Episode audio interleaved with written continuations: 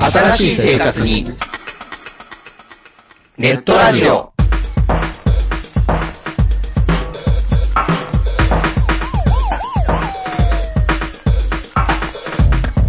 動画配信はパケット食いすぎオリジナルドラマも見切れない。ゲームは集中しすぎちゃもう少しのんびりな接し方ないかなう。そんなあなたにネットラジオをどうぞ。聞きたいときに聞きたいだけ。きっとあなたのお気に入りが見つかる新しい生活様式に完全対応。桜川マキシムジャスト。ビッグバットボス黒原遥人千葉文化放送、ひろしと。ネオチラジオ。オスパフと。マグキーがお伝えしました。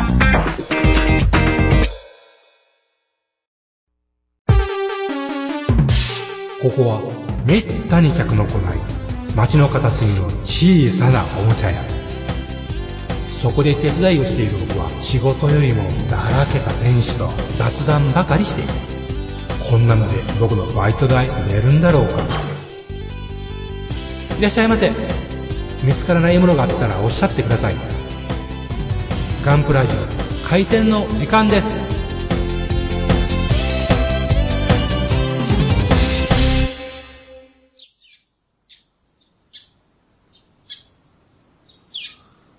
はい、おはようございます。おはようございます。まあ、暖かくなってきましたなう。んでも急に寒なってするから油断できまへんな。いや、でももうやっとね、パッチが抜けてね。やっと抜けた。やっと抜けてやっと抜けた。よかった。置いちゃパッチ抜けて置いね。て抜けた。うん。まあバチッとしてます。うん。あとは桜もね、咲き出しましたね。そうですね、ほんま。もう東京の方もね、ちらほら言ってるしね、ちょっと。これなんか知ったこっちゃないですけどね。そうなんですまあかどうでもいいですよそうなんですか知ったこっちゃないですよ。知ったこっちゃないんですか東京がどうなろうが。あ、そうなんですかひどいね。この人はほ んま。 50代の人でも現れてくれたらええっちゅうのもんですわな。大怪獣現るみたいに。あ、ほんでテレビだけ見て、ああ、東京すごいことだったんな、あいうやつが。えーっとね、あの、あの映画面白かったですけ見たんですかど。ちょっと見ましたね。あの、後始末いやいや、ちょ、じゃあっくりした大大怪獣現れて昔あったやんか。吉本でしたっけ吉本やかな。なんか怪獣が出てこないやつでしょそうそうそう。で、向こうの方で、遠方でやっとうかったら、うんえらいこっちゃなって言いますね。うん。びっくりした。あれの方が面白いよ、まだう。ん。うん。後始末も見に行かないかんかな思ってたけいやど、ー終わってもうた。あのね残念。私もね、レビューをね、もうネットとかいろいろ。まあまあ、話題の種ですから誰ね。や、誰やねんけど、まあ褒めてるとこなかったな。まあまあ、いいですね。 7つか8つね、レビューとか、うん。あとまあ、見たけど、うん言うてることみんな一緒なんですよ。うん。まあでも、文句言いたがるやつっちゃ大体オタクですからね。特撮オタクのはずですからね。うーんもうこれで許せんって言うて、騒ぐのは多分、怪獣映画が好きで、うん特撮映画が好きで、シン・ゴジラちゃんと見てて、うんそういう人が、いやーってなるっていう映画まなあ、んでですよも大概はそうなんですよ。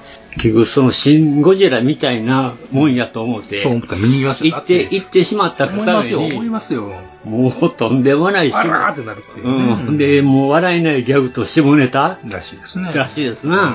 うんうん、散々ですわ、もうんしう。ょうがそなれい聞いてるだけでも大体もうストーリーが分かっちゃうっていうかねストーリーはわか、ストーリーはどうでもいいんですよ。どんな絵見せてくれうんるかまあまあ、そう、そこなんやけどね。うん。まあ、みたいな映画のことをどうこう言うのはやめましょう。そう。はい。まあそういうことで、今の旬やからね、とりあえず。そうなの。うん違う意味で旬やね、僕にとっては。もう終わってるよね。うんまあ終わっちゃったけどね。まあそんなわけで、はい。えー、まあ暖かくなってきたんで、私も最近やっとはいはい朝も早く起きるようになって、あすちごょいっと、朝もけ。あ朝も、朝もちょっとちちらちらできるようになってね、それが嬉しくて、うん。でまあ、えー、あなたの進捗はどうなんで言うすてか僕が先なんかや。え言うて僕 が先。さっきやで。うん、さっきやで。はい。えーっとですね、あの、例の卵飛行機をまたチクチクやっておりまして。卵飛行機。はい。うん。えーっと、まあ塗装もできて、で、デカールを貼ると。あの、コックピット周りの湾曲したとこね、うん。うまくできましたね。ねあの、まあね、なぜこの卵飛行機買ったのかっていうと、デカールのために買ったようなもんですから、これがまあ、本番なわけですね。うんうんうんうんうん。まあ、これが、まあ、小手調べですなう。ん。本番に行く前に。そうですね。で、まあ、あのーなんです。まあ、記念カラーっていうんですか。そまあ、アニのバーサリーカラーみたいなカラーってうんやでつすかね。何周年記念みたいなやつねです。ね。はい。えーそれをまあ、頑張って貼ってみたというところで、まあ、一番の難関があの、ココピット周り。あの、キャノピー米ですね。えまあ、これがまあ、ゴローンと回って湾曲してて三次局面で、しかも他のと兼ね合いがあるというめんどくさいとこやったんですけど。えうん。確かに面倒くさかったよね。まあまあなんとかなうん。る。で、一番実はね、はあのー、壊せ物やったのは、い。うん。あの、この、機種のですね、はいこの帯、日の丸に帯のところがあるんですがほ、んまやね、シルバーの帯やねんな。ええああ、はいはいはいは帯とこの機種番号、い。はい。これが一。体になってるんですね。あ、一体なんです一体なんですようんそれで、あの、いわゆるコーションラベルがあったりとかいうところなんですよね。はいうんこの辺のね。で、あのそれ一体もんな一の体もんですこの難しい OB からな。とそんなんやめてほしいよな。で、しかも下の方で、ここ本当は繋がるようになってるわけですうんよ。うんうんうん。もう諦めましたけどね。1ミリほどちょっと隙間空いてますけどね。あ、あ、ほんまやね。うんでも、このシルバーとグレーっていうのは、ほんま色が近いのようわかるうーね。ん、もうね。グレーにシルバー貼っても気がつかんかうら。ん。シルバーなんですねって感じや言われてみて、ああ、それシルバーの帯なんやっていう。はいほんまにあれやねんな、シルバーって意外とグレーになるっていう地味な色なんかもしれへんな、光らんかったら。でも大変でしたねで、。貼り付け場所はまあね、その、東電トリセツに書いてるんで、うんうんそれに従ってチクチク貼っていくので、うんまあね、結構、位置決めがね、あの難しいよねうんややこしかったんですけども、あのね、う順番を書いてくれてないんですね。ああ、そうこれ先に貼れっていうのを書いてくれてないんうで、んよーくあのにらめっこしてうんやってたんですけどね、先にこの、機種、まあ、あの、キャノピーマルのこの青白のラインね、うんこれを先に貼ってから、この、上に銀のラインが乗貼ららなんいとか。あかんのに、そうそこだけ消えちゃうもんね、逆にそこで貼ってもったら。がそこはやっぱしね、よーく、あのせやけ説ど明書見て決めるという長か、谷川さんにしては珍しいな。順番書いてくれてますわ。まあ、普通あの、ゼロ戦とかあんなんの場合はね、うん書いてる時あるしね。うん。で、他のところ位置関係、あの、説明図見ながら貼ってったら、うんほぼほぼパッチと決まんないけど、この最後のそのさっき言ったこの帯、うん銀色の帯、取説に合わせて動くたら、どうにもピチッと決まってくんない。で、なおかつこの一番下で接しないかん、くくっついとかないかんのですけど、それししようと思ったらどうも他と合わ、あの、合わん合わんみたいなことになって。折り合いがつかん。うんでこの、期待番号、うん本当はもうちょい前に行けたらいいわけじゃないですか。ああ、そうですね。そしたら、この、レドも引っかかっちゃうんですよ。引っかかったらあかんのかっこ悪い。実際、取説でも引っかかってないし、うんかかっても変じゃないですか、まあもちろん。レドもそそこ、えあの、そこ開くからね。そうでしょうん。何もかかったらいかんじゃないですかそうそう、それひ割れちゃうわけやから。だからあ、もそうかそうか。で、もっと言えば、本当はね、うんここんとこ、あのー、ここんとこや って、あのー、まあ、位置関係がね、うんあの、この銀色の帯のところが、キャノピーいっぱいいっぱいまでね、取説には書いてるんですよ。うん、この青いラインのところで止まってない。うんうんところ合わしちゃううとん下が合わなあい。もっと開くよね。ううんんうんじゃあ合わそう思ったら前に行けざるを得ない。うんほんならレドームにかかっちゃかかう。るでもギリギリのところっていうところでもう現場合わせやったんですよ。ドキドキしながらこんなややこしい形したんでかるを。いや、でもね、大概ね、あの、よく普通のスケールモデルでも帯あるじゃないですか。ねえ胴体を巻いてる。そうそう合わんよ。合わんでし ょ大概合わんよ。うん、そやからもう、もう会うとこへ、やっぱりずらすよね。うん一番くびれた細いとこへ。そうでしょうん一番だか目立つところら、合わえせえてい見くて、しかこないうそこかっていうね。うんまあ、あれも大概ええ加あ減んやなええ加減なんやな。あれええ加減やね。いや、飛行機の、あの、なんていうか、デカール貼る位置、うん。あれかなりええ加減やで。他のところがね、結構パチッと覆っただけにね、うんこの一番ややこしそうなね、あの、キャノピーのう真後ろのところ。はいはこれ本当はね、あの、実際のとこ、こう重なり合ってるんですよ、左右。い。はい。重なり合ってなおかつ、ここのとこの、あの、エアブレーキ。エアブレーキやね、それ。エアブレーキの蓋のとこにその模蓋の様ところをが入ってるんですけど、入ってるんこやのね。ヒンジみたいになってるところねあああ。あここまでちゃんとでか、できてるわけですよ。ほうほうほうこうんうんう、エアブレーキが出っ張ってて、えーで、キャノピーの後ろのところがで、で、あの、凹んでるわけですよ。はいはいそこにパチンと合うようになる。うんうんこれはピシッと合ったんですよ。うんそもそもこの重なるところも泣き、泣き、泣きたくなりましたけど。うんうんうんそなのに、ここんとこ、この岸のこのラインのところが合わんっていうのがねう、こうだまあ最後に最後でなんかえらいトラップかましてくれるなっていうね。まあ、大概、まあ、卵飛行機は確かにないんですけど、職まあ、務飛行機、今までよく作っていて、うんあんまりその位置で合うものが絶対ないんあで、ーどこのメーカーでもね。まあだからもう一個のね、あの、多めの歯のやつ、もっとその貼る面積広いんで、もう、なお怖いなというところですね。まあ、とりあえず、卵飛行機にしたまずこれで、あのーこれは、オッケーねえイーグルに関してはもう、うんあと繰りを仕上げて、とりあえずだって話します。次のも作ります。なら、あとはもうその前のインテークを黒インく。テークの黒いところね、これはまたね、本だけ当はど、。それって卵飛行機だからそんなでかいんでしょインテークが。そうですよ、ほ本ん当まはもっと。中ペコンとへこんでへるもこんんででするよだけやんな。うん乗らなくていいようなもんですよ。うんあの、はめ合わせのために、ここ中にダボがボコン入ってるんで、あー裏が。裏がね。だから、筒抜けできないんですよ。あーなんか、本当虫黒いシールもあって、ペヨンと貼った方がいいおうええんちゃうかっていうぐらいの感じのものなんですけどね。それって、あ無理なんかな。うん。なんかこう、周りをマスキング。したくなるでしょ。うんうん俺でもこんだけデカール貼って、上からマスキングテープって、ビリだからッてもなう、っこれ怖いじゃない最ですか初。に黒塗っときゃさ、うん。まあ中はマスキングできるやん。うん。さっきやっときゃよかったね。だけどね、うん。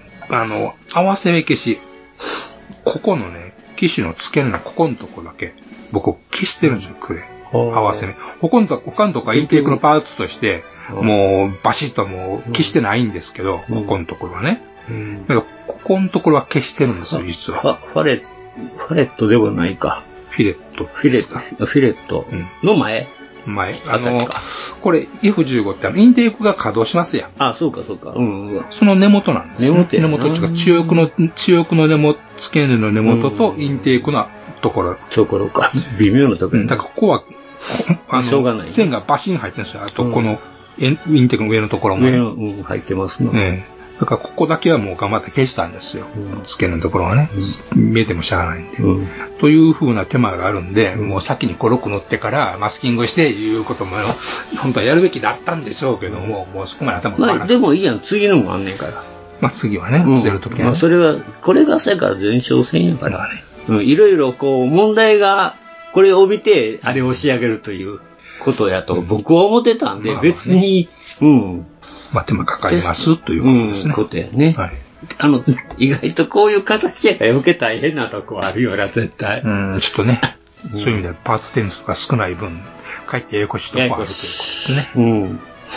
まあ、まあ、それはほな、あと、インテーク塗って、あと、もう、上から押さえるんですかまあ、せっかくだから、この間の、あの、フッ素、フッ素か、フッ素入りのあの、うんあれを塗っで、て。それ後させたで、あと、パイロットを入れて。塗ってうねんだか、らええいうとこですねう。ん。じゃあもうできたようなもんじゃないです半か。分半分できたようなもんです。で、もう次のにかかってるんですかいや、まだまだまだ。いや、してないんかい。ええしません。もなんやねんう。ちょっと、もうちょっと終わるいう時は、もうやっぱりそれに全力をかけて、早く済ませたいという欲がかかっちゃうじあゃなないるですほか。どねええ。うんうんなぜ、デカール派にも、せいこ、しょうせいもこもう、ん使い果たしましたからね。うん。なるほどね。えうん。えもう15分ぐらい釣りましたか らね。ご苦労様でございました。うん。まあ、というようなとこでございますあかそうでねす。か私の進捗は。なるほどはい。まあ、あと、私はですねえ、え今、あの、まあ、この間はもうピンクパンター終わったんで、ええ。あの、今度はマットのジープマットのジープ。うん、マット MATT っていうやつね。あの、今度、今度、ってな M- くて M151 ですね。あの、帰ってきたウルトラマンじゃなくて、違うんです。え、マットやけど、MAAT。あ、どうやね、これ。んどっち ?MA? うん。 MAT? うん。マット。おやっぱ帰ってきたウルトラマンじゃないですか。うん。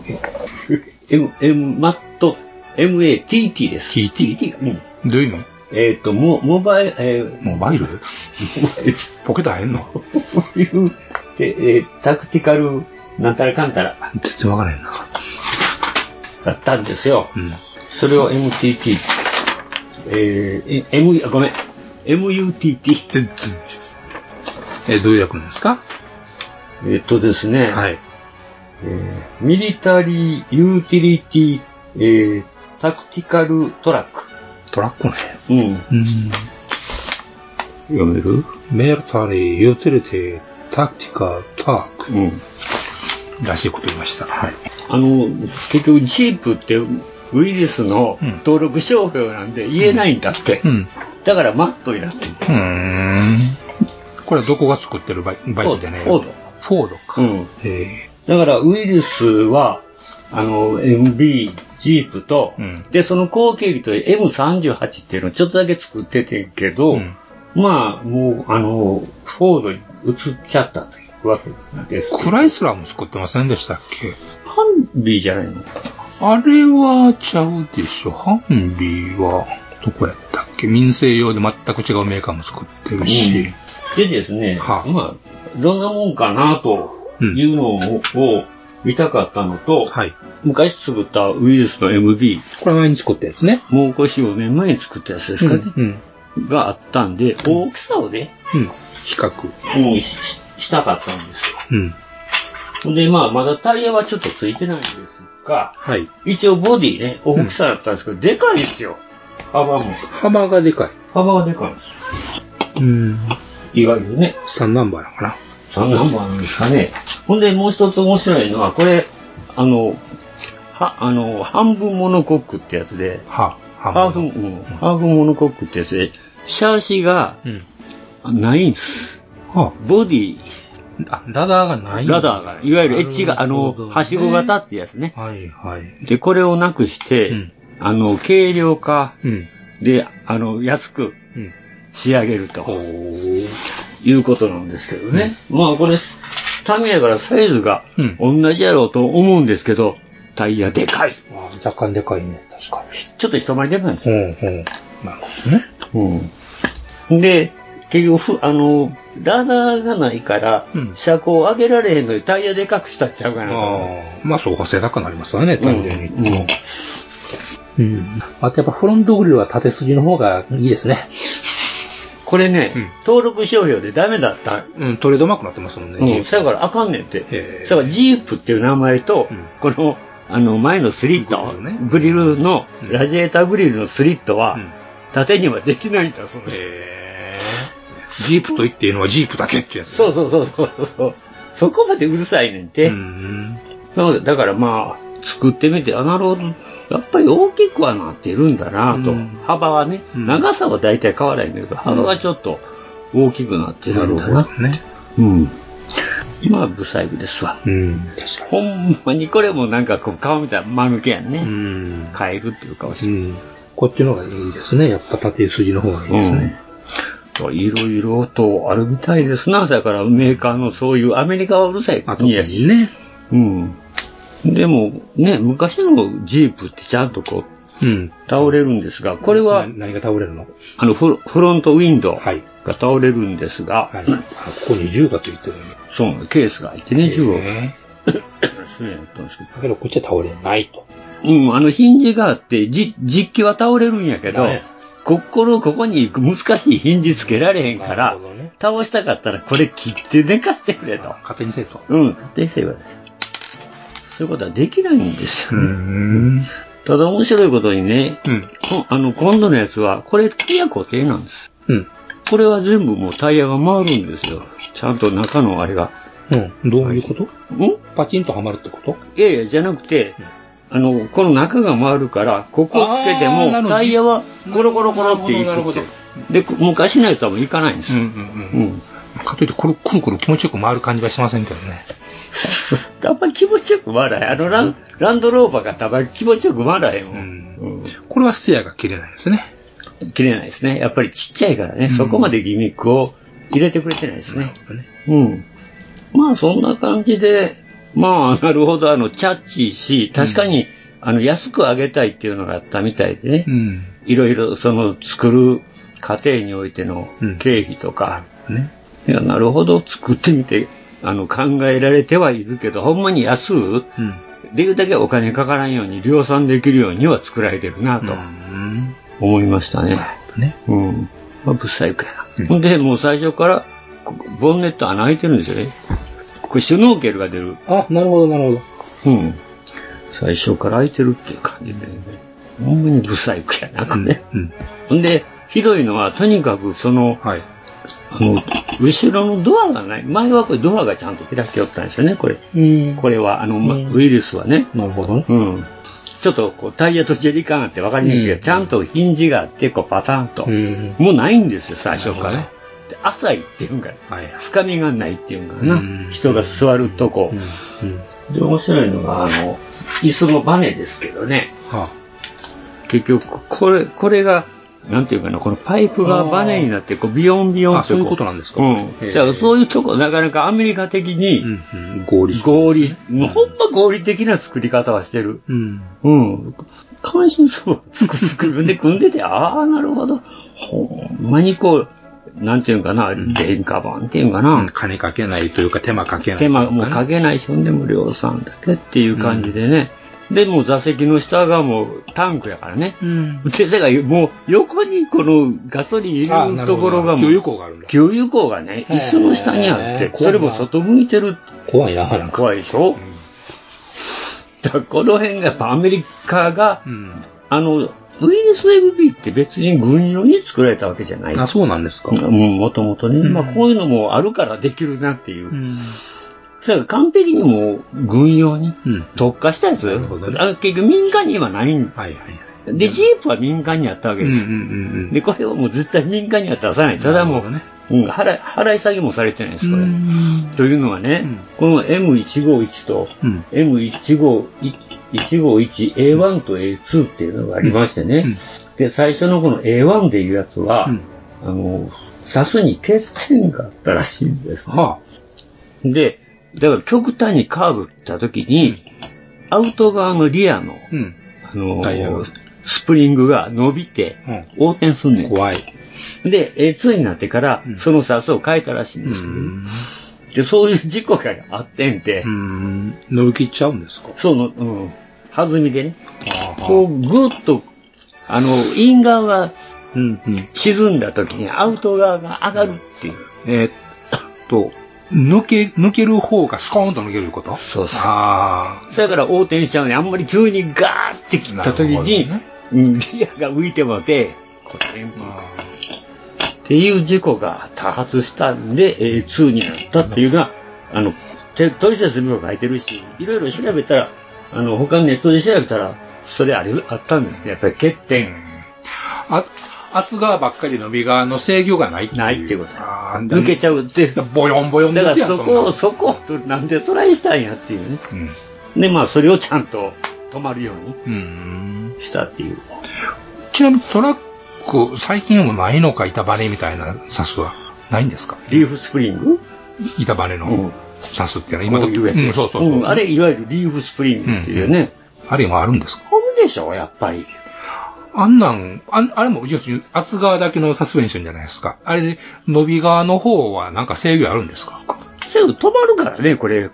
全部伸びきらへんや、うんん。ある程度。うん。あの、3枚か4枚をぐっと縛ってうるんそれ以上はいかへん。なるほどね。うん。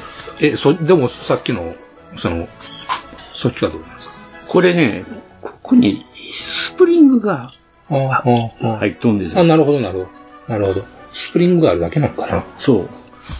だから、ダンバーがないの。うん、そう、そういうことですよね。ダンバーがいないねん、これ。こういう、スプリングだけでダンバーがない。うん、怖いね普通、スプリングのないダンバーがやってましたねないねん。ああ、そろそろしい。うん。だからこういうことになってしまったんですようね。んうん。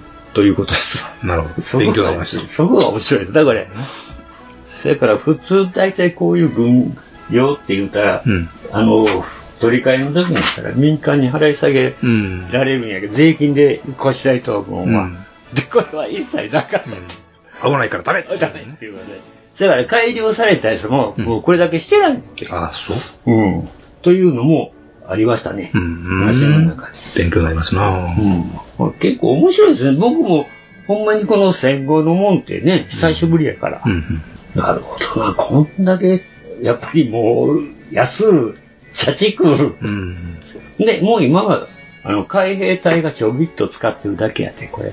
今使ってんのそうなんですよ。それはでなんでか言ったらね、うんどういうことうん。あの、ハンビーが、はいでかすぎて運べないし、はいはいはいはいはい130はいで。でかい兵隊だけが、はいはいはい。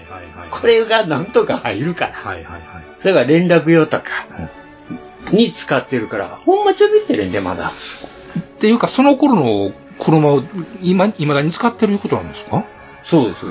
なめちゃくちゃ物持ちいいですね。物持ちですよ、これ。 50年選手どころじゃないじゃないですか。そうなんですよね、これ。もう70、70年ぐらいからね、これ。でも一応50年ぐらいか。 50年ぐらい。はあ。まだちょっとはつ、だから作ってたんですよ、言うても。うーん。帰れたようにはほんね。まに。うん。結局、ハンディでかいと。まあね。うん。ほんで乗らへんとうん。うん。 C130 うんで。だから海兵隊だけはちょっと使ってた。うん他にも使うもんあるよで、調べたらないのよ。あ、そう。うん今この軽量トラックいうのがないんですよ。へえ。全部ハンビやもん。はあ、あ、そうなんや。うん。まあ映画に出てくれたらハンビーですわな、うん今。で、ちょっとこれ調べてみてんけど、これうん M151 って、ん。アニメでなんか出てないかと。はいはい。だから、ガルパンで出てましたね。ほ第10話。あのサンダース学ー、園サンダース学園うで。ん。まあ、ここしか出せませんわな。う。ん。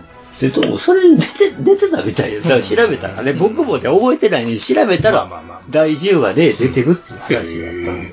あ、また今度機会があったら見直してみるや。うん、うん。いうことですわ。フそうォでークすで走ってたっていう。あんまりですけどテレビ、映画で見ないでしょ、このジープって。もうジープはジープにしか見えてませんからね。正直言うて。そうか。うんうんあの、小学生の時に戦車は戦車にしか見えないと一緒のことで。あーそうかもうジープはジープにしか見えないですから ね。残念ながら。それも困ったもんだな。えー興味ないから。興味ないから。うんジープはジープやろってまあそうですね。ええまあ申し訳ございませんがそういうので、たまにはやっぱりこう戦後の本を作っていろいろ調べてみたら面白いなっていうのが分かりましたね。はい。まああとはもう一つはもう僕はあの、なんですかこの前のザあのガルマ専用ザク、ああ、はいはいはいはい。あれもようやくなんやかんやできたんで。できました。できましたって。なんかできる前に、わーとかキャーとかっていうなんか言ってたような気がしましたけど。まあいろいろ、へやー言ってましたいけど。や言うてるみたいな。うん。まあこういう感じで。うん、頭でかくていいっすね。相変わらずね、やっぱあの頃はでかいですね、頭。これはこれでいいですよね。うん。うわ、びっくりした。おっちゃん。ごめんごめん。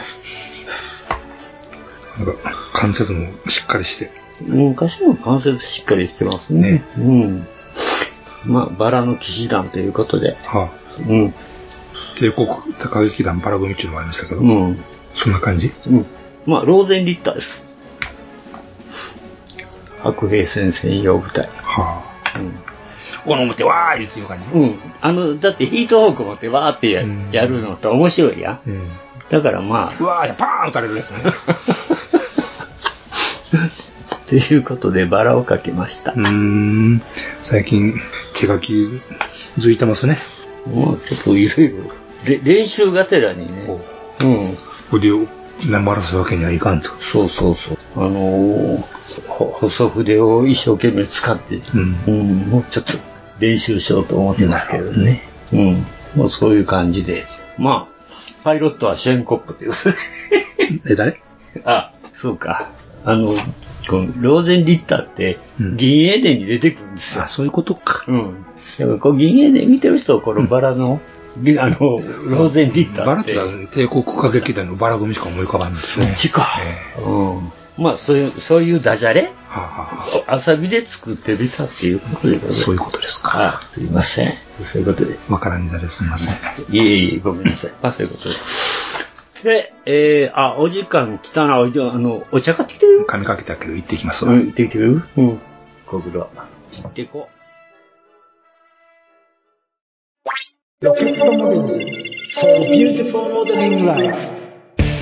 ホビーのデジタル化が進む中昔ながらのプラモデルを作る楽しさをより多くの人と分かち合いたい作って飾って眺めて楽しい商品をお求めやすい価格で提供する日本の新しい模型ブランドそれがロケットモデルズですロケットモデルズのプラモデルは全国の小売店オンラインショップにてお求めいただけます詳しくは「ロケットモデルズ」で検索ウォルターソンズそれは根っからのホビー好きが立ち上げたプラモデルメーカーホビーにかける情熱のありったけを注ぎ込んだ製品を皆様にお届けいたしますモデルキット999シリーズはその名の通り999円という低価格で簡単に作れる楽しさを味わっていただけるキットお求めは全国の模型専門店または量販店オンラインショップなどでどうぞ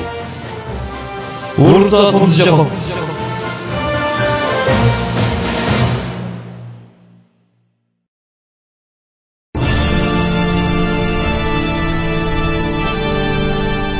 あはっはっはよまよいカレー好き悩みを申すがよいあ松尾も総帥様何を求めればよいのか私は分からないのです私はもっと刺激が欲しいんですでは助けようそれは毎週金曜日深夜更新サバラジュを聞くがよいははははビックビックじゃぞ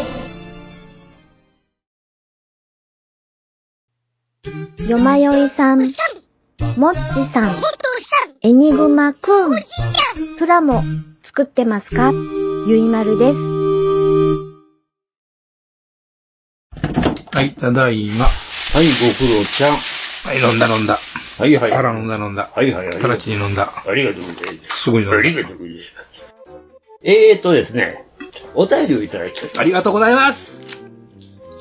えー、まず、えーマクミラーさんでございます。はい。マクミラー大佐やね。はい、そうですね。はい、大佐。お世話になっております。これから大佐って呼ぼう。うん。えー、ガンプラジオの皆様収録お疲れ様です。とんでもございません。マクミラーです。お世話になっておりまいす。つも楽しく拝聴させていただいています。恐縮です。この度、よまよい様リックドムツバイの専用機作っていただき、誠にありがとうございます。あげませんよ。えー、オリ、言うか、そこで。えー、オリジナルカラーとマクミラーのロゴまで入れていただいてびっくりです。えーまだまだ初心者の私ですが、いつかこのような作品が作れるように、えー頑張りたいと思います。最近の制作状況ですが、ガンプラ級キットの戦艦ものをばかり作っておりますと。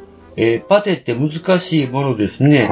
これでよしと、えー塗装したらパテの森跡がくっきり出て、ああ、あれみたいなことを繰り返しております。あるある。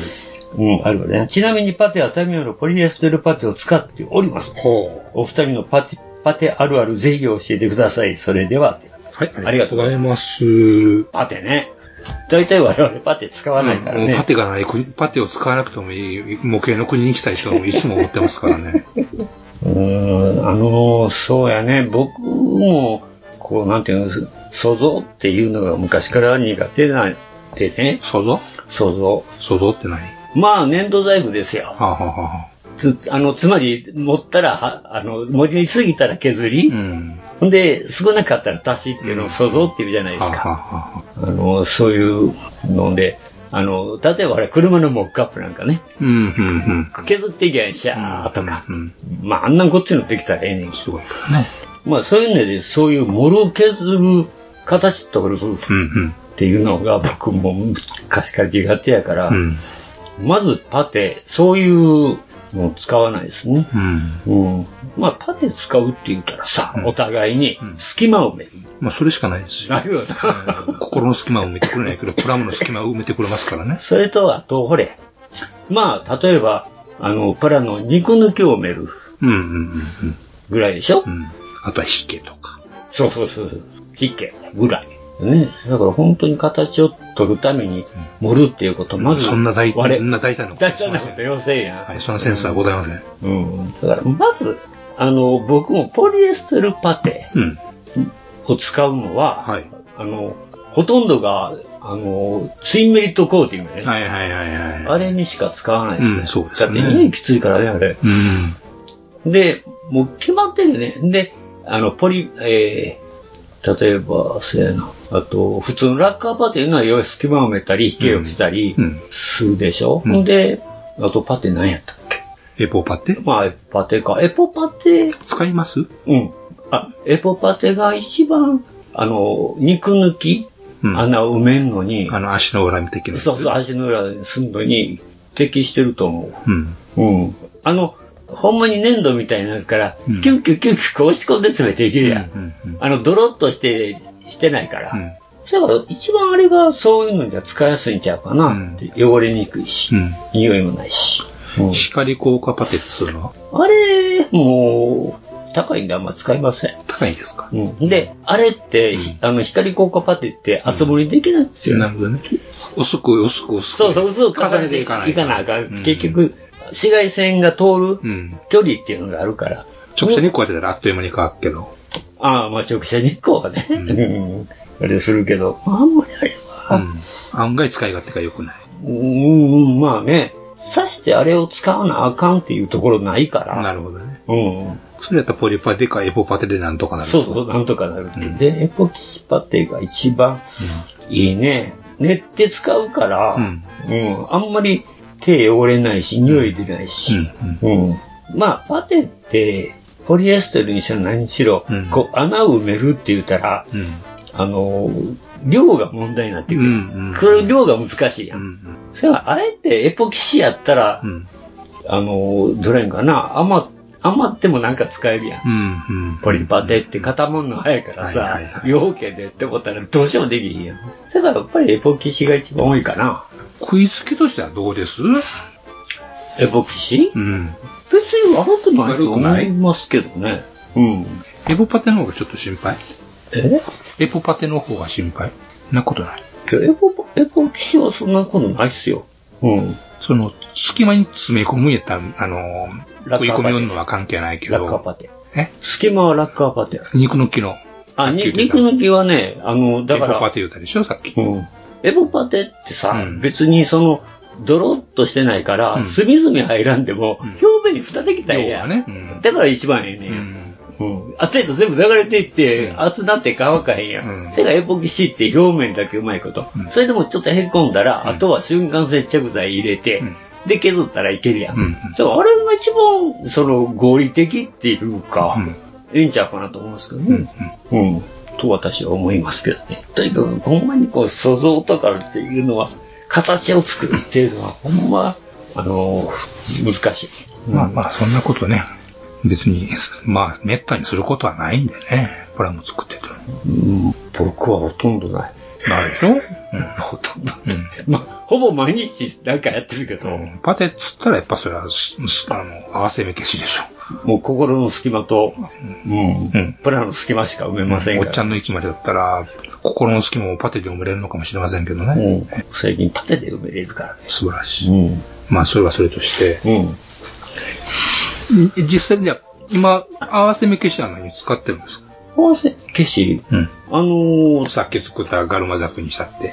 僕は、あの、やっぱり古い人間なので、未だにあの、タミヤセメントべちょべちょに塗って、ブチュってやってます。うん。ほんで、まあ、それ、それが一番多いですね。それでもできてしまう場合はだと、もう、ラッカーパテですね。やっぱラッカーパテ使いますラッカーパテ。うん。ラッカーパテっていうよりも、私、ラッカーパテを、あの、溶剤で溶いて、溶きパテにしてるんで、溶きパテが多いですね。余計流れ、流れ込みやすいように。あもう型よドロッとしてなくて、できるだけサラッとしてて。今度のやつあるじゃないですか。あの、 クリアするから出てる時パテっていうのがあるじゃないですか。あれ使わないんですか、あれ使ってて言うなくなったから今、そのタミヤのあれをその瓶に入れてるんで。うん。自家製で溶いとると。そうそうそう。みだから、あの、容器は、グリオスとフォあの、時パテやねん。で、なくなって、もう買いに行くのあれやし、うん。うん、まあ、あの、買ったやつ置いてあったから、総選とタミヤのパテも減らんし。そうそうそうそうそう。そういうパタミヤのパテ、ホワイトとグレー2つ持ってるから。で、まあから、あの、もう今は、その白い、ちょっと白いのを使ってますけど、うん。色混ざっちゃってき真っ白じゃない。うん。それは、あの、軍でのああいう時パテあるから、あれ、使うの一番便利ですよ。うん。うん。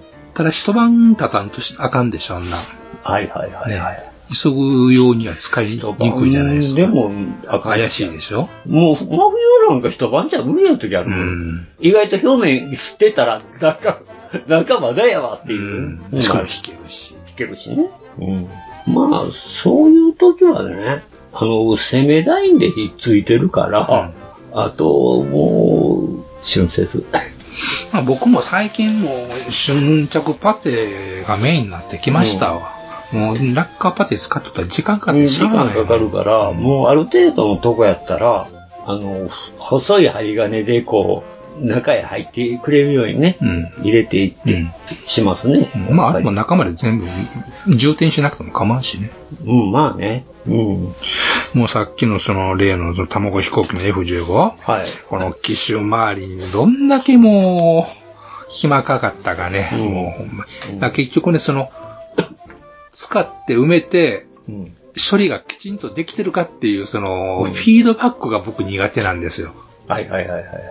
で、パッと見たら、うん、これで綺麗になったかな、思って、塗る。あーあかん。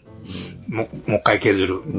盛る。削る。もう一回塗る。あーあかんっていうの、もう何回やってんねん、俺は、という部分あの、すごネイくキ多ッいドよ。エンジェルでもあったよな。えネイキッドエンジェル。のあったあった。あれ特に何回も塗り直したから余計にそれでね、あの、パテも流れてるのがあるんですよ。そこやんな、結局。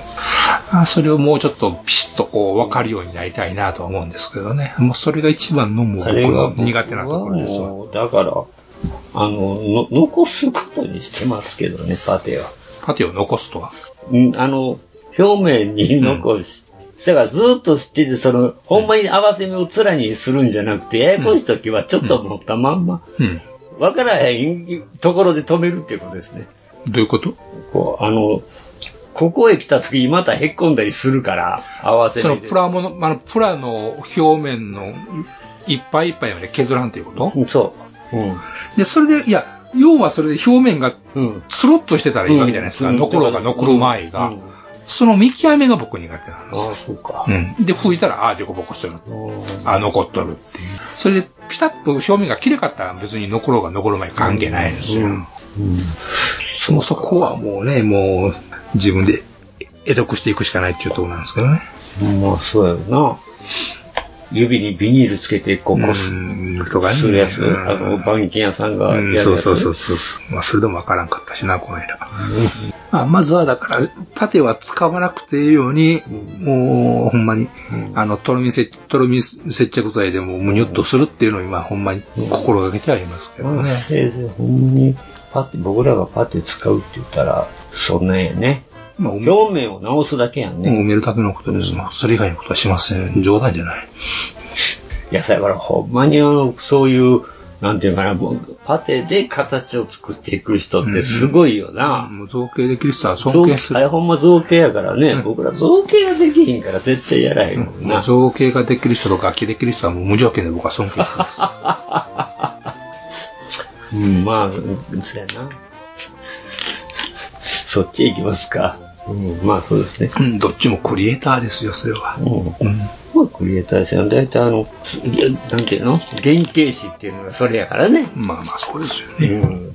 造形できるから、こう、原型師と。このスクラッチできるやつは偉い。そう、偉い。大したもんです。もう、マクミラさんすごいよな。何やかんや言って、そうやってもう、パテでもって、戦艦やからね、戦艦系を、あの、シュンやからね、形を作り分け、この間も、さらに作ってやったですからね。あれは大変やな。で、ああいうのってほんま、もしよ、さ左右両方同じように膨らまそう思って、左右に持って削るみたい一番大変や。そう、それができへん。まず僕は左右対称がさうん左右対称もできへんからね。すごいなぁ。いやいや、大したもんやと思いますまた写真あげてください。ねえ。もうできるだけ僕らはもうそんなんのないプラモデルしか作らへんからな。できのいいのしか作りたくないですからね。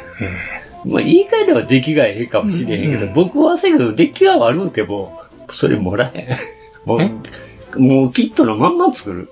うん。うん。それそれで、何合わせ目がデコデコボコみたいなキット。いやいや、そういうんじゃなくて主力の少ないがバチコーンっていうようなキットでも。いやいや、合わせ目は消すけど、それ以外に持って、形を整える造形はしない。造形なんかするわけじゃないや、プラモ、プラモはプラモは作りますやん。だからそういう意味で、出来のいいピチッと合うキットを作りたいって言ってるんですよ。女、それ以上になんか作って頭もう一個作れって、そんなバカなもんが作らんって話ですよ。それでピンバイする穴開ける程度に我慢してくれって話ですよ。あるもん、パッパッパッと組んだらできるっていうキットが僕は一番好きですよ。うん、そらそうでしょうん。だからそれ以上のもことはしたくないっていう。そうよ。そそれやるんやったら、それやるんやったら他のもん作っとこうかええってやつや。うん、さ、頑張ってから、キッ作ろうから、よがマジ、マジですか、それって。いや、がれきも大変やでも、ほんまに。もうがれきは、やりたくない。パーツ点数少ないからね。あの、攻めたいんで、ひっつくものしか。うん、それはそうですね。 作りたくない。針金とか使いたくないですよね。使いたくないし、あれもうほとんど瞬着、瞬間接着剤か、エポキシエポキシやんね、つけるのね。まあ軸も打たなあかんし。うん。まあそれはしたくない。それを、それやったら他のもんをよけ作りたいっていう。そういうことですね。うん数作りたいんですね。そう、数作りたいからな。貧乏症なもんで。ほんま貧乏症やな、我々。まあ、次行っていいですか。うん、お願いします。えー、続きまして、マジンさんでございます。はい、いつもありがとうございます。えー、にもやさん、今やさん、こんにちは。こんにちは。えー、一時の落ち着きはし、しえーしたが、今も戦争が起きているということが信じられないうん。というか、実感があまり湧きませんね。えーもちろんロシアがウクライナに攻め込んでいるので、ロシアに同情はできないのですが、どうやらロシアは兵器の近代化に失敗していたようで、キエフの電撃作戦も不発、被害も相当数出ているようですね。通信環境が劣悪なようで、中国製のトランシーバー、うん。日本円で6000円程度で通信を行っているらしく、うん暗号化もされていないので、ウクライナ側で傍受されて、将校を中心にミサイルをピンポイントで送り込まれる始末。うん。ロシア全体で20人しかいない将校がすでに5名うん。殺害されたという情報も出ています。うん。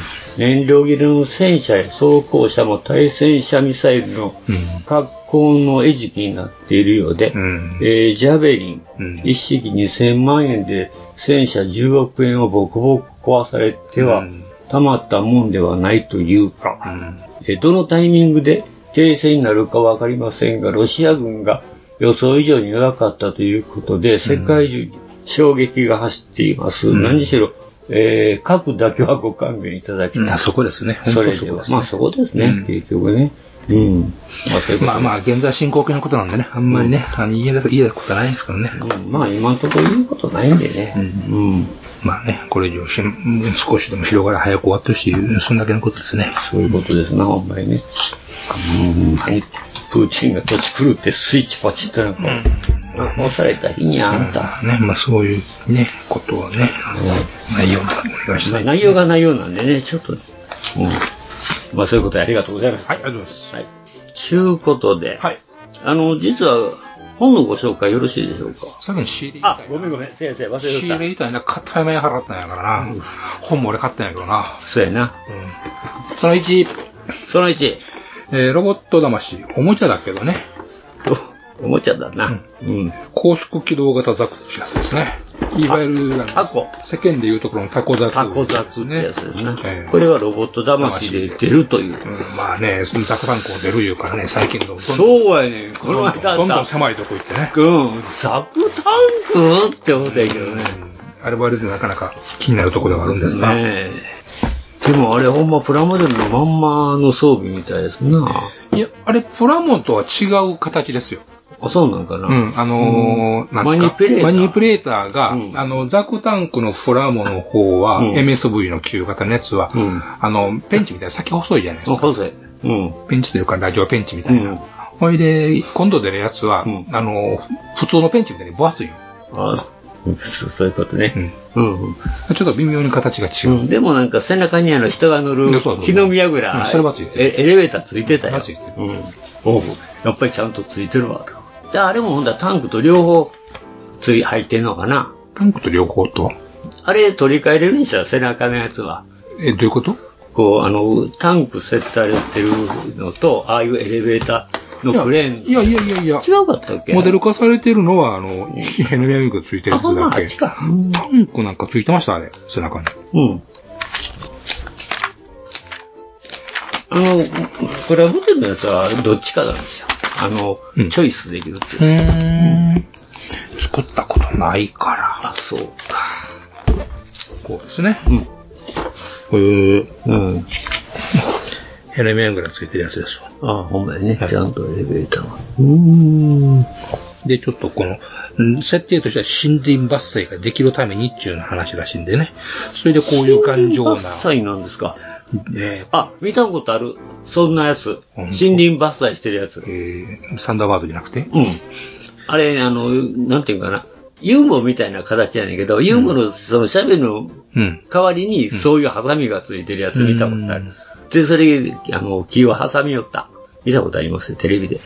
あ、こんなんあるんやテレビあったのえテレビそんな雑魚単語置いてたのいやいや、それ、だから森林伐採用の機械や、元気や。まあ、それはそれとして。はいはいはいで、ちゃんとね、あのー動くんですよね。あの、形だけじゃなくて、この、ハサミ動くんです動くのうん。あ、すごいですね。アーム部分は開閉のほか左右スイングも可能、シリンダーが連動する。お、すごいですね。で、ちゃんとその油油圧が通るようなパイプが、こう、ついてるんですね。そうですね。やっぱりそれ、やっぱすごいな。なんかね、かっこいいんで、思わずフラフラと買い買いそうになるんですけどね。いかほど。 7700円するんでね、ちょっとこう、そこに。すんげえ。すんげえ。10倍か。そうね、当時からするね。すごいだ、700円ぐらい。10倍か。で、タコ、タコなんですが、タコの話。高層機動型ザクに戻りますけども。はいはいはいはいはいはい。だからね、これがね、ええ感じなんですよね。基本ロボット魂っていうのは、あの、塗りをしないんですが。お、これ塗ってんのか塗ってないの。塗ってないけど、こう、つやっといい感じ。成形色が塗ってるように見えるんですそうなんですよ。これ成形色なんですね。素晴らしいですね。ええ感じですよね。でそのラインはその質感印刷入れ印刷かこれそう。多分担保印刷じゃないですかね。おダンプですね。はい。どうもそうみたいですね。ほほほほほ。なかなかね、新上品な質感。いや、白だけど、ちょっと、グレー、グレーがかかって、で、赤もちょっとこう、なんていうのかな、ひどい血の色じゃない赤。うんどない言いたいんかね。あんまり赤っていうね、あの、モンザレットみたいな、いわゆるあの、バーニャの中の赤っていう、ああいう赤じゃなくてね、地味な赤。でもこれ、おうおうおう大丈夫かあの、たくさんエフェクトが入ってますね。そうですね、バーニャに。バーニャだら、なんだら、なんだら、で、指から出る。指ビームかね、指ビームね。うん指ビーム。なるほど。タコって言われるの、これ初めてわかるな。このあシリンダーの足。足がね。うん、4本4本で8本。ちゃんとこれがね。シリンダー動くんですね。動きますからねいや、すごいわ、これ。いや、すごいわ。で、これまたあの、バーニャはね、あの、シックな色ですね。銀、あの、ゴールドじゃないんだけど、ね、茶色のような、ちょっとこう。まあ、焼けてつ色的な感じ。ねうん。まあ、そういう意味では、あの、プラモの設定とはちょっとちゃうんかもしれんけど、この辺のバーニャン下も、あの、このシリン、脚部の、なのボールジョイント的なところにしても、はいいわゆる金属っぽい、そう。カーリングでね、うんなかなかこれ、ええ感じっていう。なんか、なかなか、ええええ色ですね。このメタリックがええ色ですね。いいいい感じでおもちゃっぽくっていう。うんうんうんメタリック感がある、入るとね。面白いな、この半ツヤ感。でもなんかあの、この、なんていうか、ぬめっとした、あの、なんか、フッ素のあれ塗ったみたいな。はいはいはいはい。ツヤっとしたね。うん。感じがいいですよね。なんとなくは肌触りがぬめっとしてる。んでですよ。でですかええあの、私の在庫の中からですね、うん。また別口で、別口で、えーっと、こいつのプラモもありますんで、ああ、で、持ってたんや。当時の MSV で出てたキット、いわゆる旧キットの MSV のキットですね。お持ってたんや。それちゃんと持ってますので、おう二つ持ってますんおうでおうお、うあげんで、あうんのー持ってきたんです、比較用に。で、これに、塗装図。あのね、懐かしいですね。こういう、ファイリングできるカードで。懐かしい。入ってるんですが昔よ、それあったな、取り組み立て説明書と、マシーレンでもあったけどな、それ。色してまた別っていうね。カラーでちゃんと入ってると、別口で。はいはいはいはい、はい。で、これ見てみると、本体色、うん白プラス黒ごく少量やから、グレーを推奨してるんですね。で、型、シャインデッド、あ赤い線がシャインデッドって書いてある。シャインレッドこれ。へえ。ただ、これ、このプラムのし指定と、この実際のおもちゃの色合いがどうかってのはまた別問題ですわね。ちょっと違うような気もせんでもないけど。で、バーニアとかこのメタリックなところは黒鉄色、プラスごく少量、黒をごく少量。結局これメタリックなんですね。一緒なんですね。この黒鉄色にまた黒を入れるっていう。そう、極少量。ほう、そうなんですか。うーん。これちょっと光の当たり方で青が入ってもどうけど。うーん。えー、っと、結局、色ってそんだけなんやな。ああと、で、でもこの下のバーニアはシルバーやのだけど、これシルバーじゃないですよね。うんないですねこの、えー焼けた。メリハリは一応ね、そこ。これがええよな、この焼けた、なんていうんか。そうですね。うん。シルバーが焼けたらこういうようになるよね、みたいな。マフラーが焼けたみたいな。ほいで、これはデカールです。デカール。はい。あ、昔のデカールがちゃんと昔はデカールやったんですよ。なシールなんちゅう何百もなかったんですね。大変やったんですよ。バンダイ、バンダイやっぱできんねやないか。それでね。なんでせえへんのかなで、聞いていただきたいのが、この赤いライン、赤いないね、型のところ。モールド入ってるでしょはい。塗れと。え、そこはないんですかデカールがないと。だってこんな小さいんだもん、デカール。そんだけか。な、あの、マークと、コーションマークぐコらいーじシゃなョいンマークと数字はあるんだけど、赤いラインが一切ない。結局ラインのとこはみんな濡れて濡れと。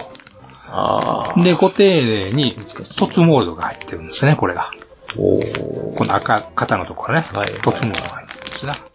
この手の甲のところもね、うん凸モールドが入ってるんだな。あ、でもいいんじゃないですか。頑張りそましょうの、あの、トツモールドを当たりにして、マスキングテープを貼れってやりゃええんこだと。とで。いうことでしょそういうもうそういうご親切な、あれなんですよこれがへっこんでたらかえってやりにくいけど、出てるから、それを当たりに使えと。そういうことなんですね。いうことなのかな、そういうことなんでしょ う。やっぱり難しい。だから急切ったわ。ああ、そうか。全部一応モールドが入ってるんだな。ラインのところは。結構意外と多いもんね、胸。それから、股間。股間っていうか。あ、そうか。バーニャのこう下のところにもラインが入ってるんやな。はいはいはいはこうして見ると、頭の大きさ、だいぶね、小顔になってますよい。ね。なってる。ロボット魂のね。あの、だいぶ鼻伸びてるもん。うん。昔のは。ぐーっと半回りは大きいから。大きい。ね。やっぱ、小顔っていうのは、スタイリッシュにやるんですな。スタイリッシュ。でもアンテナは2本と1本といろいろあるのか、これ。いや、日本だけ。日本だけか。こっちもそうですね。MSV も日本やね。 MSV? あ、キップラムの方もね。ききっとね。モビルスーツバリエーションの方ね、MSV。まあ、いわゆるキット言っときましょうか。これ当時570円って書いてあるな。安い、安い。安いろ、おい。これも再販もんですよ。あ、そうなんですか。へえ。へぇ1994年。 94年。サイって書いてますからね。あ、94年でサイか。ええ。まあ当時は欲しいとも何とも思わんかったけどね、これなんで欲しくなったかっていうと、あの、モデルグラフィックスでね、これを大改造したね、スマートなね、もうあのしこの高速、高速機動型ザクの作例があってね、素敵と思っちゃって、できませんのについ買っちゃったっていうやつです。で、2つのコード。うん。まあ600円、もし、うん、安いじゃないあら、お安いじゃなくて、 600円って言ったら買っちゃうやな。絶対1000円切ると買うよな。あら、お安いんじゃなくてって買っちゃうんです。まあ、わかる。それはしょうがない。これバリエーションナンバー27なんですね。もう終わりの方ですよ。もう出すもん他になくなってきなて、くね。なってきてこれがってい出うぐたらいの話んですね。あの頃はほんま何でも出ましたからね。あったんやね。でもこれってさ、なんかロボット魂が出るんやったら、リニューアルで一遍出してもらいたいですよね。まあね、サンダーボルトに出てきたぐらいですからねね。見たい気がしますけどね。出せや、バンダイ。まあ俺これ買ったからな。いやいやいやいやいや、出せや。で、可動箇所がですね、プラモの方ですけど、頭。頭。えーっと、首触れます。首は振るよね。首は触れます。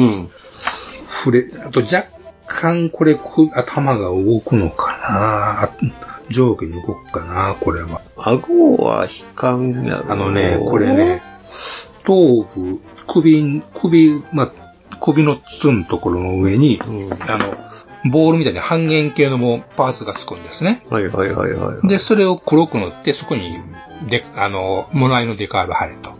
作り方はね。さらにその上に、あの、頭の外装をつけるんです。で、それぞれ軸があるんですよ。それザクタンクと一緒や。いうことは、ザクタンクの頭顎もをそ上れげれやるんもん。ですよ。うんつまり顎を上げれるっていうわけです。上がる。うん。やっぱ当時、そういうやり方やねんな、ザクはみんな。あとは肩。あとははめ絶対できんねん、これ。で、腕はもちろん動くんですけど、あの、それなりにね、あの、軸、あの、肩の軸固定なくて、それなりにちょっとは動くんですね、この軸。あの、これも、えっと、確か、昔のはこう、ぐるぐるぐるぐるしか回らへん。うはんそうそうそう。あの、かまし、ハサミ込みで。一軸で動くしかなかったうんで一す軸けで。どこれは違うんですね。一応、肩の軸が動くようになってますね。ただ、おうおうおうただ、基部が動くわけで、備え大きくは動上かない。上下には動くってやつです、ね。若干ね。まあ、06R も確かその方法だったと思いますわ。この、この実機のパターンですね。で、関心は一切動かない。動かないですね。接着固定接ですね着ですからね。うんまあ、これはもうこれでええんやけどね。ところが、こいつは動きますからね。ちゃんと。そうやね。シリンダーがあんた伸びたり縮んだりするのすごいよね。いや、もう足の関節がね、うん。これね、できてるんですかあのね、面白い、これ、これおもろいのが、あのー真ん中の足があるんですよ。やし、あの ーザク。ほんまや、真真んん中中のの足足ががああるるんんでやあるんす。や。これ外れるの。はちゃんと。ほいで、あ、ほんなら、きあ伸ればなしんてか、足って10本あんねん、8本ちゃうやん。うん、引き伸ばしてこういうことができる。あ、そうか、6本、あ、6本6本、あ3本3本になるんか。うん真ん中。ひ、ひ、あの、要するに膝、あの、このデザインは、膝がなくてくっついてるんだけども、膝が伸ばせて、なお、曲げることができる、膝あん、あんねんな。膝作れるんですよ、これ。だから両足を別方向に動かせると。動かせる。あ、そうなんや。僕、タコザクってもともと膝のない、もう、下半身は一本もんやもん。と思うんですよ、本当はね、きっと。だけどそこにプレイ割りを込めたんちゃうかと。ああ、まあ僕らがど思思い込みはそうなんかもしれんけど、やっぱり動く設定はあったんちゃう、あなんかどこちょっとわかりますね。ただ、わからんけどねこのね、絵見てたら真ん中に足、真ん中のこの、膠着ギアが、はい。あの、膠着ギアって言い換えましたね。すごいな。書いてるでしょ、確か。がある、ついてて、これ外れるなんていうのは、今初めて知るわけですよ、これを触った人が。そうやな。僕も今びっくりしたもん。でしょうん。だから、それはそれで、あのーこれに、ロボット魂に関しては、これはプレイバリューって新たにつけたんじゃないかっていう気がしますね。しかもあんた膝が曲がるんじゃなくて、マリン動くっていうのそうそうそう。なあ、普通ロボットは、まあ人間型言うたら膝は前には曲がりませんが、うん。これはもう関係ないんですね。そうですね。うん。なんかそれはダイナミックなポーズが取れると、タコザクなのにっていうね。まあでもね、姿勢制御はやったら動かんと不便かもしれへんって僕思うよな、今。ねジオング先生動きませんからね。ジオングでかすぎてどうでもええっちゃう、あ れ。あんなでかいもん。うんこれは小型やし、ほんで、こっちは割と早く動いてたからね。結構。高速機動型ですね。高速機動型ですからね。えーサイコミューシステムザクって書いてるね、これ。え英語ではサイコミュシステムザクなんやけど。かっこいいですよね。うんサイコミューだったら。だって、そらね、そうですからね。サイコミュシステムザクって書いてんだけど、日本語になったらなぜか高速機動型ザクになるという、不思議なことなんですね。不思議ですね、これね。サイコミシステムザクかっこいい。もうこれでいいね。好奇心がと。うん、まあ、うんいかついけどね。まあまあ、あの、S 非常に SF メカっぽくて僕は大好きですね。うん。なるほど。こっちはまあプラモデルのやつはもうシリンダー固定やな。全部。シリンダーも左右で貼り合わせて固定。これ制御とこのシリンダーまた合わせ目全部消すんかよ。これ一こう本い一う感じ本で。すからね。うーわ大う変です。ーわこら大変や、こんだけのもうあんたみんな左右張り合わせて。また、あの、なんすか、その、ロッドをきれいにしてあるあんー、ですせよ。なあかんよ、これ。で、シリンダーのとこはピカイピ磨いてシルバー塗ってちゃんとせなあかんしやね。うーわ。その点、こっちのあのロボット魂のですね、もう、このメタリックのパーツ、もう、ウェルドラインが出てる、分割、パーティングラインが出てるんやけど、出てるんか。うん。まあ、いいやって思いますもんね。かっこいいから。いや、あのね、バイクのインナーチューブもちゃんと真ん中にはあの出てますからね、実際そうね。あれ本物でもやっぱりあるからね、パイプを曲げ曲げたら。え、どこがフロントフォークフロントフォークのインナーチューブ。どこにあるのうん、あるよ、やっぱり。パイプなんでしょだってパイプ。パイプやけど、あれ、あれやっぱりど、どっかには筋が入ってるで。本当に、見たことあるよ、夢の中じゃなくって僕。夢かなどっちやわからん。まあそういう感じで、もう一個しら、あのー、資料あるんですけど、時間がないので、今回はこれまでにしていただきと。え、マジですかええ一時間、一時間過ぎとるからな。あ、ほんまや。あの、いや、え私本の紹介も。うん、なんか今度やな。次うん。じゃあまあそういうこと時間にな時りました。間になりましたっていうことで、本日は、もう急遽、もうほんまオーバーしちゃってね。気がつけねまあお便りはお持ちしております。ということで、いたしますエニグマ工房、これにて閉店ガラガラという。はい。ありがとうございました。ありがとうございました。ガンプラジオではお客様からの温かいお便りをお待ちしております配信ブログにあるメールフォームからどしどしお寄せくださいガンプラジオツイッターアカウントのリプライリツイートもよよろろししくくおお願願いいししまますす